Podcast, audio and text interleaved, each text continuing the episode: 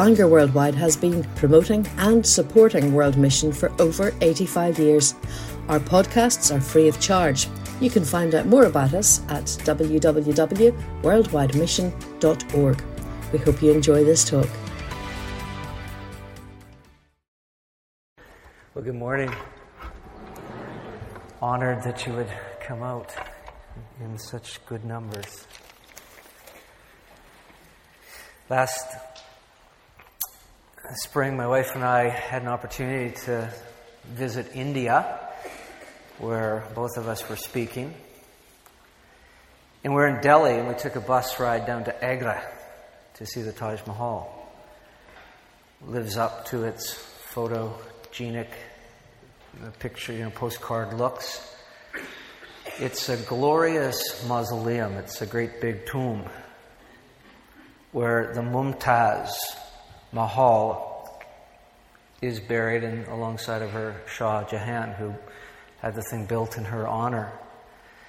There's a story I was unable to verify, but that after Mumtaz died, and Shah Jahan had many wives, but she was his favorite, and I think it was after, or in, in giving birth to their her 14th child that she died. And he was grief stricken. His whole world stopped. And as a memorial to her, as a tribute to her, he had this great Taj built, this great big. Well, they've got me wired up to this. Is it, is it too echoey? Should I move it up a little or? Yeah. Is this better? Are we okay? Can you hear me back there? Okay. Anyhow, uh, Shah Jahan had the Taj Mahal built to honor his wife Mahal and uh, her death.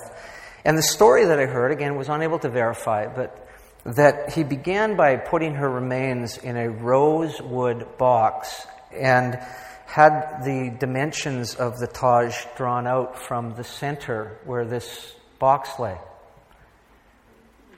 And the construction got underway, and his grief, Shah Jahan's grief, turned to a sense of obsession about building this palace, this grave site.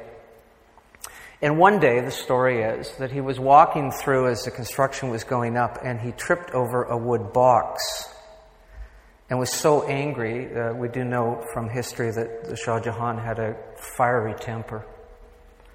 And he was so angry at this box being in his way, he ordered it disposed of. Uh, they must have discovered, if the story is true, that uh, before it was too late, that it was actually the box holding the remains of his beloved wife. Do you ever feel sometimes the church is like that? That the very reason that Jesus Christ established his church on this earth that God dreamed the dream of a covenant people, empowered with His Spirit, sent out to do His work in the world, that, that somehow along the way we got so obsessed with the building of buildings and the launching of programs and all the various divisions that we've preoccupied our time and our energy with that do you ever feel that sometimes the real purpose for which God started us out is almost gets in the way. We've forgotten why we're here. What I understand this whole convention is about is, is recovering the heart of God for the mission of God. You may be familiar with this statement that the church of God does not have a mission in the world, but the mission of God has a church in the world. Let me say that again. The church of God does not have a mission in the world. It's not that it's something that we do alongside everything else, but the mission of God, the God who is on mission, the God who loves the entire world and every person in it, every tribe and tongue and nation, is this refrain over and over and over again. That this God is bent and, and this God has burning in his heart a desire for all people to be saved. And what he established on this earth for the cause of his mission is a church. That's at the center. And sometimes we trip over that and we just, what is this thing? We're so busy with all the other things that we forget that this is the heart of God. Now, what I want to do today, in fact, throughout the week, I want to take and look at some very simple Christian themes, discipleship themes, things that God is doing in our heart through Christ, through the Spirit, that are really the key to recovering the purpose for which God put us here, to be on a mission with God. And over the next two days, I'm actually going to do a bit of a, I'm going to play an, some of the New Testament against the Old Testament in this way. I'm going to look at, in, in these next two days, a, some of the story of Jonah and contrast it with some of the story in Acts. And this is why. Jonah is the ultimate story in the Bible of what it is to lose your sense of mission. Jonah is a man who is uh, appointed by God, raised up by God, given prophetic anointing and gifting by God to be on mission with God. And when God sends him in missionary endeavor to a people that are very wicked, the Ninevites, the Assyrians, he balks. He doesn't only balk at the task, he balks at the very God who would think up such a thing. It actually says twice in Jonah 1 that Jonah fled the presence of the Lord.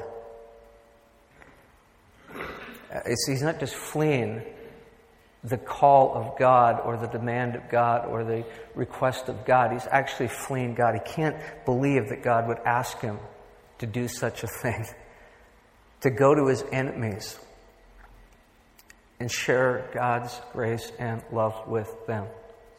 And so the ultimate anti missional book, the book that portrays the people of God that keeps stumbling over the purposes of God and saying, What is this doing in my way? This is about programs. This is about us enjoying ourselves. This is about getting the songs that we like to hear. This is not about the world and God's heart for the world and God putting the church in the world because He has a mission and He needs a church here to carry out that mission. This is where Jonah is about where it becomes about us and that God is blessing us so that we might be a blessing to the world. And so Jonah flees that task. You know, there's a, I, I mentioned last night, if you were here, I love C.S. Lewis, and I, I just found out from Pastor Dave Leach here that he actually grew up in Belfast. I, I had no idea. I thought he was a Londoner from Oxford or whatever. So, good on you. But um, the, uh, the story I, I, I told last night I, I, had in my head, and I began to tell this other story that I'll tell this morning from the book The Silver Chair, where this girl named Jill doesn't believe in Aslan, the Christ figure, but she meets this Christ figure, this Aslan, this lion, face to face. And she uh, wants to take a drink from a stream, but she's afraid that he will swallow her. And she finally uh, says to him,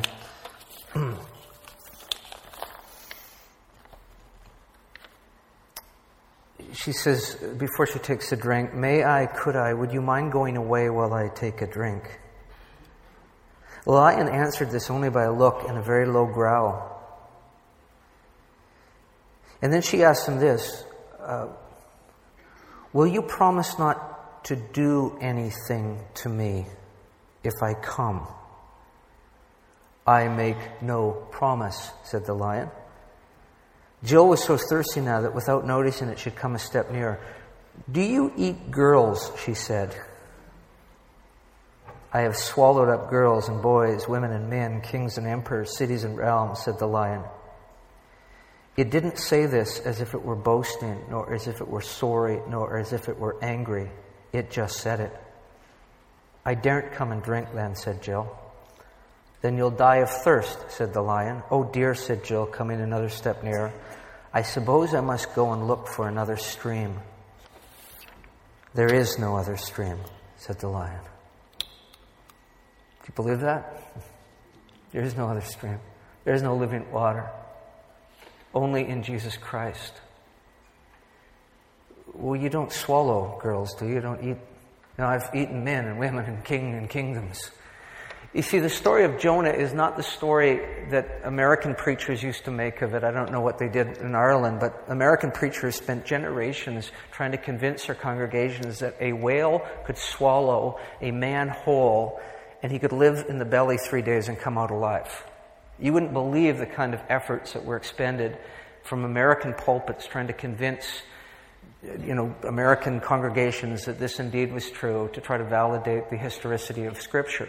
That's not the point of the story of Jonah. The point of the story is can God swallow a man whole? Put him in the belly for three days, uh, resurrect him to a new life, a Christ life. Jesus said the sign of Jonah will mark out the followers of Jesus Christ, that those have gone into the very heart of God. They've been died to themselves and been raised in the power of Jesus Christ to be on mission with God. The story of Jonah is can God swallow you whole? And you come out more, more alive than you've ever been. Well, Jonah is the story of this man who doesn't want to be on mission with God. Here's the, where it's going to tie in with the text I'm going to read in a moment.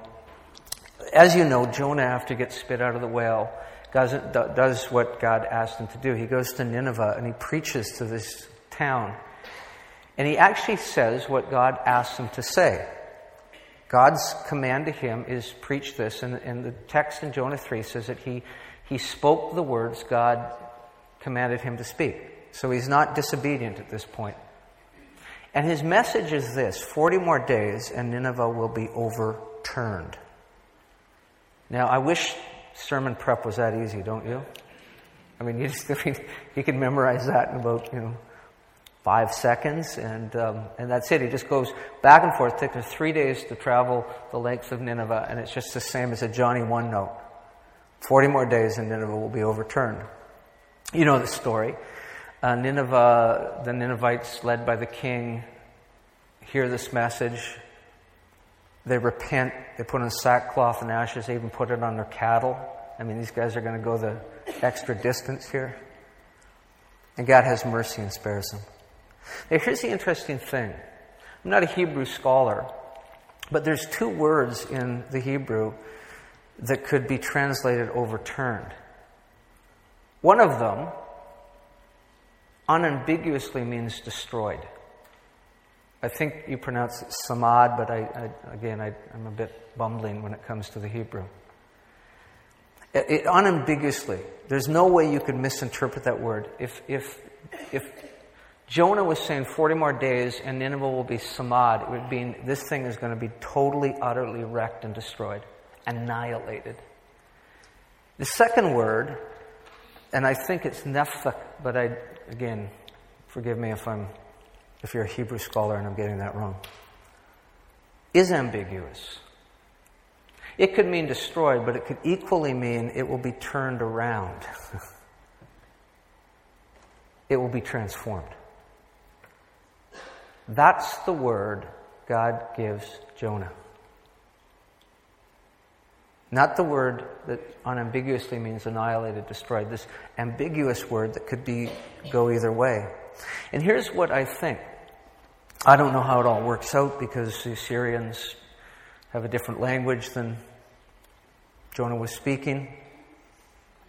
But I think that they glimpse and they understand the promise inherent in that word. I think that there's, uh, that, that they understand that there's a, a, the God of the universe who is deeply grieved over the wickedness of this place is reaching out to them and saying it can go either way, you choose. We can either destroy this or we can overturn it. We can turn it around, we can transform it. And I think Jonah knows that and why he's so reluctant. That he's, well, he says at the end, I knew you were going to do this. I knew you were going to have mercy on this. I'm so angry at that. Again, the anti missional text. Now, here's uh, the text I want to read this morning and take a little bit of moment to unpack. It's in the book of Acts. And this word turn over it's again a different word, it's in the Greek. But it occurs here. I'm going to read chapter 17. I'm going to begin in, in verse 5 and just through to verse 9. And then keep that text open on your lap because we're going to jump back into some of the story in Acts 16. So Paul now is in Thessalonica. And he goes and he preaches at the synagogue, which is his custom, and he actually preaches for three Sabbaths, so he's there for the better part of a month. verse 5 it says, But the Jews were jealous. So they rounded up some bad characters from the marketplace, formed a mob, and started a riot in the city. They rushed to Jason's house in search of Paul and Silas in order to bring them out to the crowd. But when they did not find them, they dragged Jason and some other brothers before the city officials, shouting, These men who have caused trouble all over the world have now come here. Now, they, some translations, I'm reading from the New International Versions, cause trouble. Some translations have who have turned the world on its head or turned the world upside down. That's where the whole title for this series of morning talks comes from. These men who have turned the world on its head, upside down. They've come here too. And Jason has welcomed them into their house. They're defying Caesar's decree, saying that there's another king, one called Jesus. And when they heard this, the crowd and the city officials were thrown into turmoil. Then they made Jason and the others post bond and let them go. Here are the ones who have turned the world on its head. Do you know the tradition is that the Apostle Paul was bald? Let's not hold that against him. Short, let's not hold that against him. Bandy legged, we won't hold that against him either. And pippy and squeaky voiced. It's him and Silas maybe a few others. Maybe Silas was a big bruiser. Maybe he looked like a biker. But little Paul,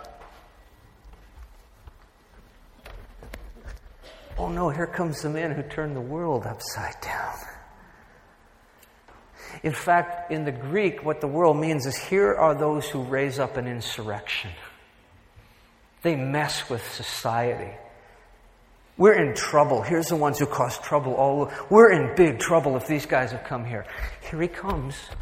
It's not like the wild ones rolling up on their Harleys. I mean, I mean goodness. It's little Paul. Hey, you guys! Stop it! Here are the ones. I, I, when I started out in ministry some 20 years ago, I remember, I don't remember from whom, but I remember reading this. Everywhere the Apostle Paul went, they started riots. Everywhere I go, they serve tea.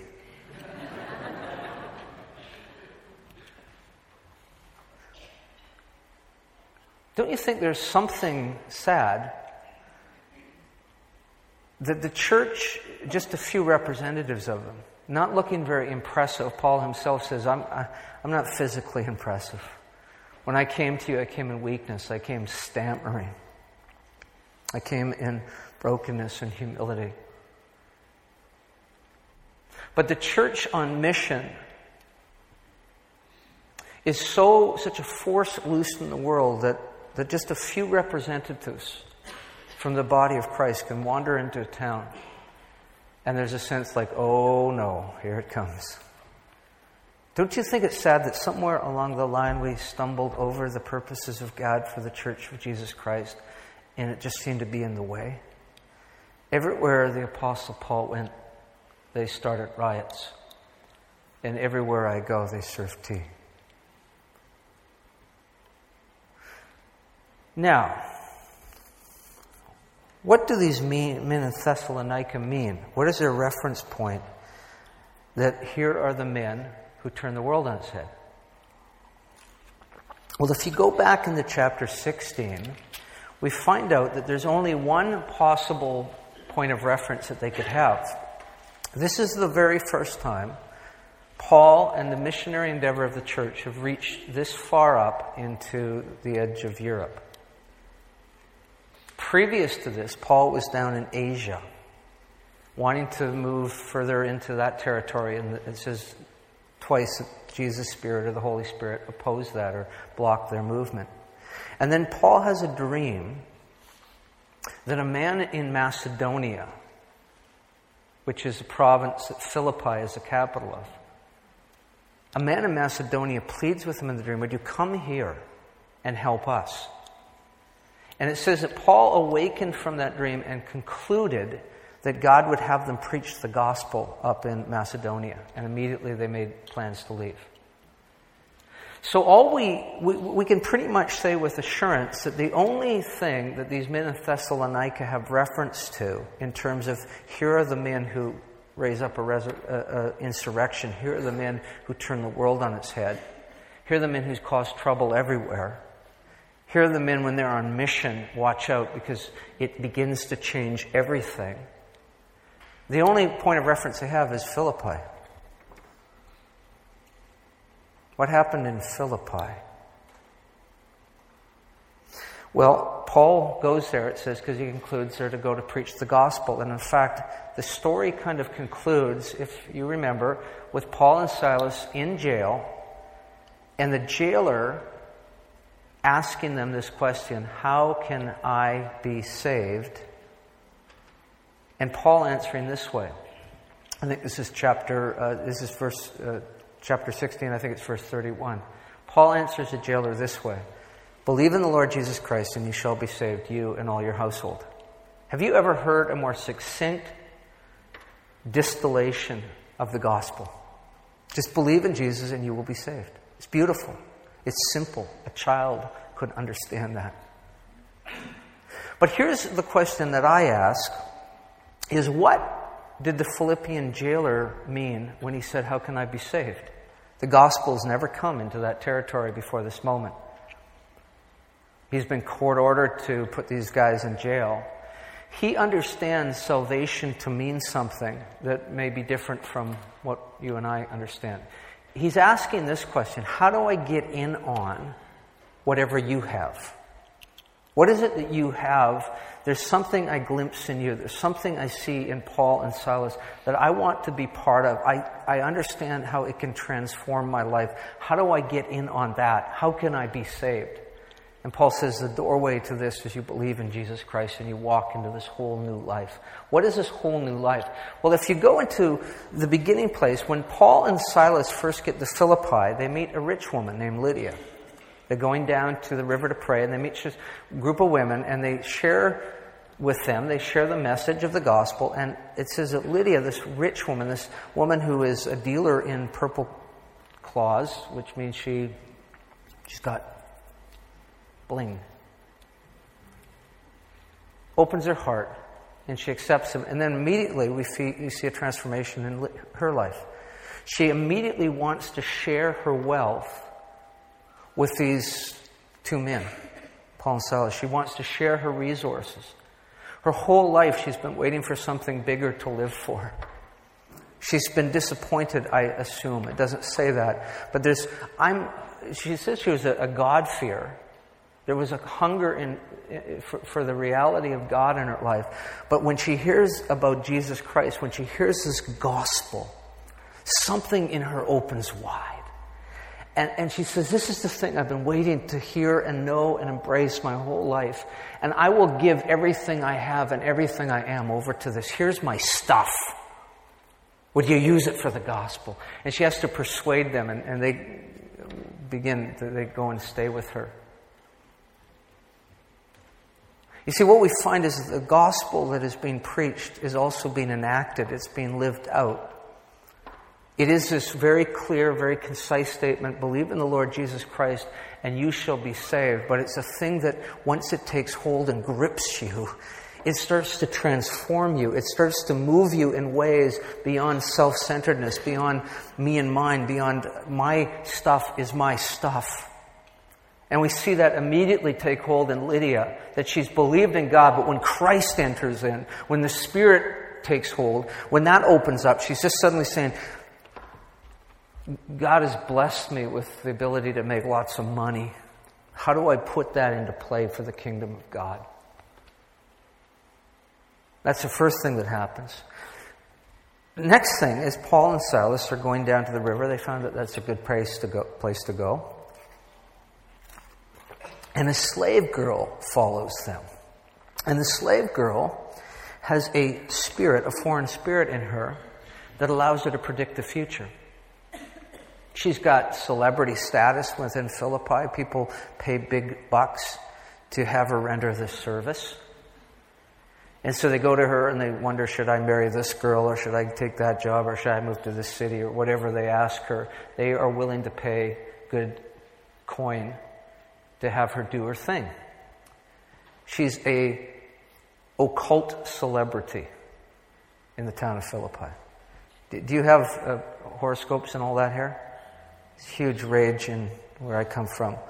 And, um, and, and, and so this is sort of this person, personage in the town who somehow is able to give you some uh, insight into what you should do today or this week or whatever. And people are signing up, lining up to get what she's got. She's following Paul and Silas around, and she's saying this as she follows around. Um, here are servants of the Most High God telling you the way to be saved. Now, I want you to think about this for a minute. You've got a local occult celebrity. Everybody submits to her spiritual authority. And she's going around and she's actually nailing it when it comes to Paul and Silas. I mean, is there anything that you would disagree about what she says about them? Here are servants of the Most High God telling you the way you should be saved. Anything theologically unsound about that? She's nailing it. Now, would you think that might be a good infomercial? Do you, do you have those things here? Infomercials, you know. Um, I mean, this is a, an incredible promotion of the gospel. The occult authority in town actually going around saying, here's, here's who you should really be listening to. I mean, imagine if in the horoscopes you opened them this week and every one of them says, you know, Virgo and Leo and whatever. Um, you should all go down to Worldview or Worldwide, and you should listen to the teaching that's been going on there morning and night because it's teaching you the way of God and the way to be saved. I mean, would you get upset about that? Wouldn't you think, is God ever on the move here? He's taken captive the very hearts of people who have been in opposition to his rule and his reign, and he's subverting them for the sake of his gospel. Well, Paul puts up with this for a few days, and it says he became so distressed in his spirit, he turned around and he rebuked the spirit and he cast it out of her.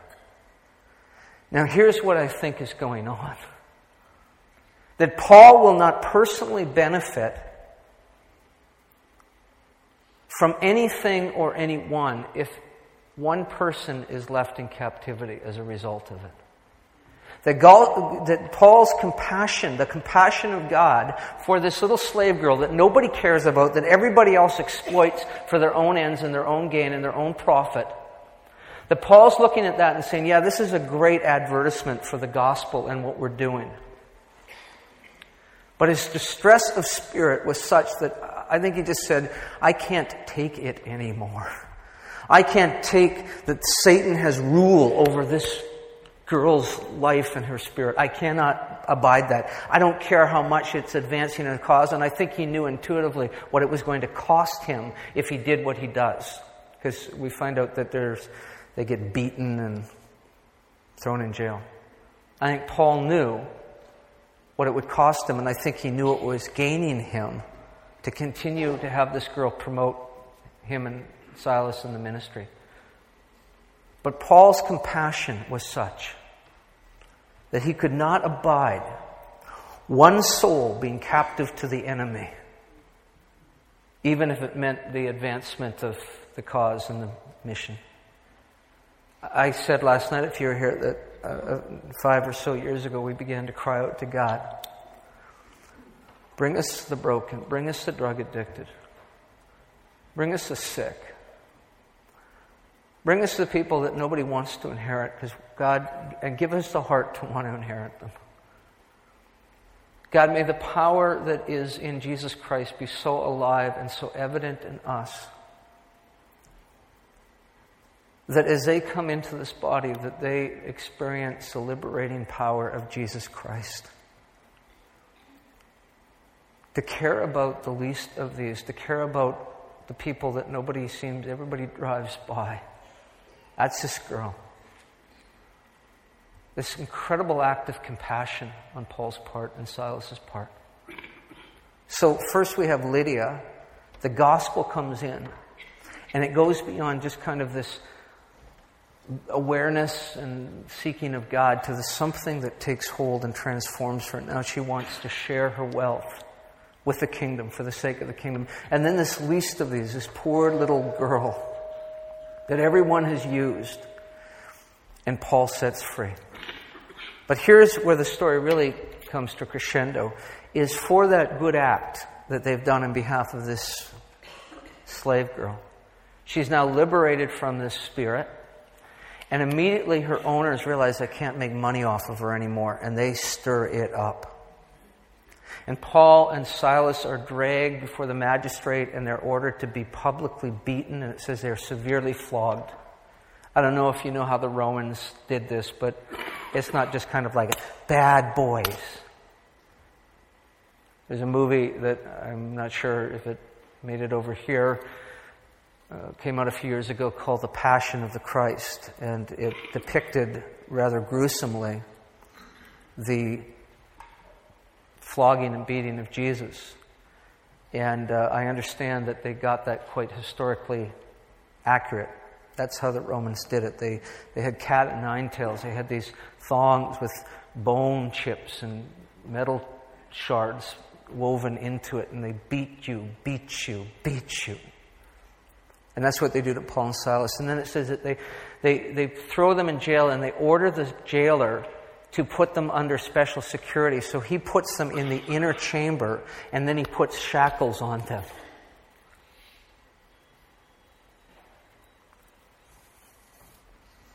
Reality check. What if it happened to you?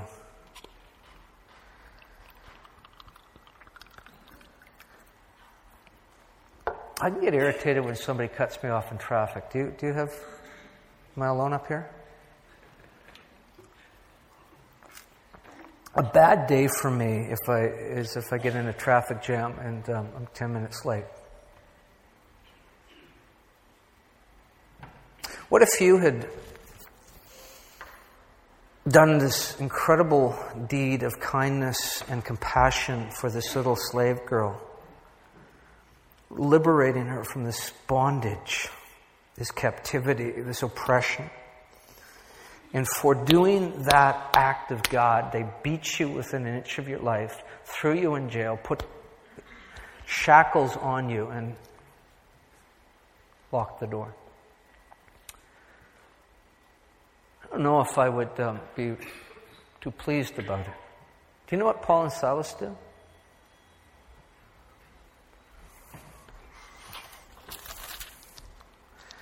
Verse 25. About midnight, Paul and Silas were praying and singing hymns to God. Can you hear them? The stone walls way down in the in the bowels of that dungeon. Can you hear them? A mighty fortress is our God a bulwark never failing, or something like that. Can you hear them? Blessed be your name, the land marked with suffering. Can you hear them? That's how they come out of that. And it says this, and the other prisoners were listening to them. Can you see them? I think some of those prisoners um, weren't there because they had done a good deed in town. Some of them were there because they had rolled some poor innocent in some byway. Some of them were there because they'd done a B&E, break and entry. Some of them were there because they had done Grand Theft Auto or whatever, you know, Grand Chariot Auto or whatever. Some of them were there because they had murdered people, cold blood. And the other prisoners were listening to them. Do you think they'd ever seen or heard anything like that before? They saw these two men dragged in. They probably heard the buzz. Did you know what those guys did? Yeah, they, that little slave girl that we saw, they, they set her free. They did that to them for that? Apparently. Dragged in, put in the stocks. And we know from history that the Romans used stocks not just for extra security measures, but extra means of torture. So they twisted their bodies into these contorted shapes and put on the handcuffs, clamps, tighter than the skin so that they bit into the wounds that they already had. Blessed be your name in the land marked with suffering. When there's pain in the offering, blessed be your name. And the other prisoners were listening. And then an amazing thing happens a huge earthquake. And the jail shakes, and the doors fly open. And it's so powerful, the shackles fall off. And it says the jailer awoke at that moment. He must have been listening earlier because he does ask the question, How do I get in on this? But he's fallen asleep. And he's about to do what any good Roman would do under the circumstances because it's going to be his life anyhow and save Caesar the time and trouble. Just kill yourself. And he's about to do this. And out of the darkness comes a voice Do not harm yourself. We are all here. May I suggest to you that pronoun we, the plural, is one of the most astonishing moments in the entire book of Acts. May I suggest to you that at that one pronoun, the entire gospel distills. We are all here. Paul doesn't just mean Paul and uh, Uh, myself and Silas haven't made a break for it. He means every prisoner in this place has stayed put.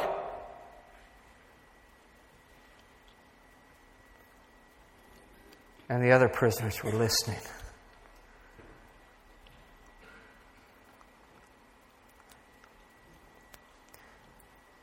Because they had never could have imagined that there's a power in the world so great, so deep, so true, so rich, so beautiful, that the world can serve up its worst, and you come up praying and singing. They couldn't imagine that the world could kick you in the teeth and you come up with your heart. What did we sing when we started this session? My heart is filled with thankfulness. What is this thing loose in the world? What is this gospel you came here to preach? How does it get into the inmost places and do that? We're all here. I'm not going anywhere. You going? I, I'm not going anywhere. I want to find out what this is.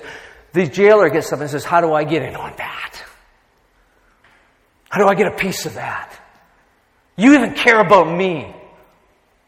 You cared about that slave girl. You, you cared about the rich people. You care about everybody. And, and we could do the worst to you. And you live with thanksgiving. I hope you understand something, church, that we've been tripping over the purposes of God too long. It's time to get back to the heart of God. You know what was transforming?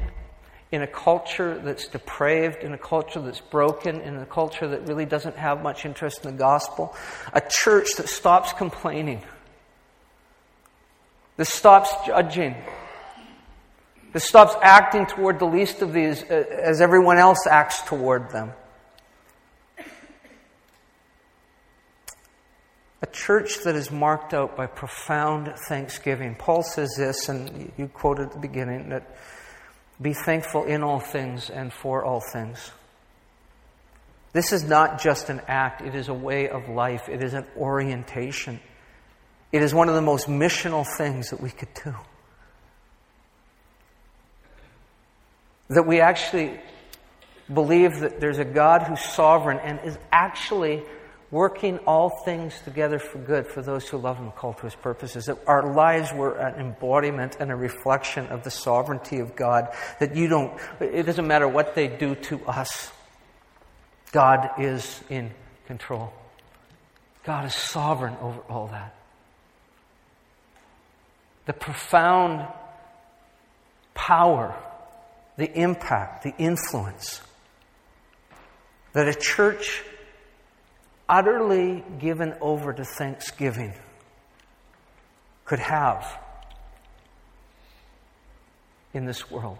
We are all here. I was in Uganda. I'm about to close. I promise you every day I'll get you out of here by 12:30. That'll be my. Uh, I was in Uganda a number of years ago, and I was angry and bitter about something, and to this day I can't remember what. But I went down and uh, where we were staying in the edge of the jungle, they had a little lean-to, tin roof. When it rained, the thing just rattled. And these wood benches, and every night the Christians would gather and have this rousing prayer and praise time. Absolutely electric. I don't know if you've been to Africa before and, and renowned for its singing. Um, the, the, reality is, in the parts of Africa I've been in, and I've been there several times, it's some of the best singing you'll ever hear and some of the worst music. Um, when, when you hear them play the guitar, it's like they're torturing cats. Anyhow, that was going on, and beautiful singing and these, um, these uh, terribly played instruments. But they were just so into it. But not me. I was sitting at the back on the back bench and very bitter about whatever I was bitter about. And partway through the service, the pastor got up and goes, Oh, brothers, sisters, does anyone, does anyone want to praise God? And everybody but me wants to praise God. And they're all jumping up. And, and this beautiful, tall, willowy woman at the back says, Oh, Pastor, pick me, pick me. And he says, Sister, come, come, come. And so she comes up and she's so happy. And she goes, Oh, I'm, I love my God. I praise him all the time. And they say, Tell us, sister, tell us. She goes, Oh, I, he's so good. I don't know where to begin. Just begin there, sister. Just begin there. And she goes, Oh, okay, okay, okay. For three months, I prayed to my God, give me shoes. And look. And she held up and she just had ordinary shoes on. My God has given me shoes. And the place breaks out in just glorious applause. And there's a young man, I was young once, sitting on the back bench, and the God, the Spirit of God is piercing me. And St. Mark, not once have you ever had to ask me and pray to me, get in your face and ask me for shoes. And Mark, not once have you ever thanked me for all the shoes you have. May I ask you, in the authority of Jesus, would you, through this day, just start thanking God for the air you breathe, for the house you have, for the food in your fridge, for the shoes on your feet and the shoes in your closet. And then move out from there. Because when a church rises up in profound thankfulness, whatever the world may do, the world takes notice. We are all here. Father God, I pray. I want more of that in my own life. I want that trust in the sovereignty of my God, that no matter what, you rule and you reign, and you are in control, and you are working it all out toward to together for good. God, I pray that my thankfulness will not only be for the things that I can obviously need to be thankful for, many, many things.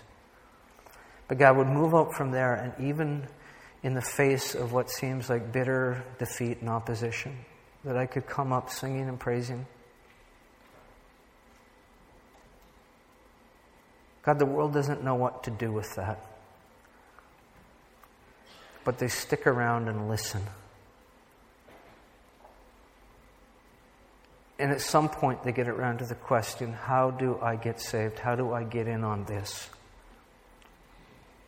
So, Father, I pray that uh, we would be marked out by a profound, deep, rich, genuine thanksgiving toward the God who saved us and brought us in on all of this.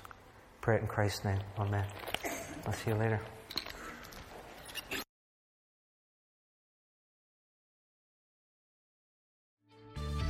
We trust you've enjoyed this podcast. If you'd like to make a donation to support the work of Bangor Worldwide, please visit www.worldwidemission.org/donate.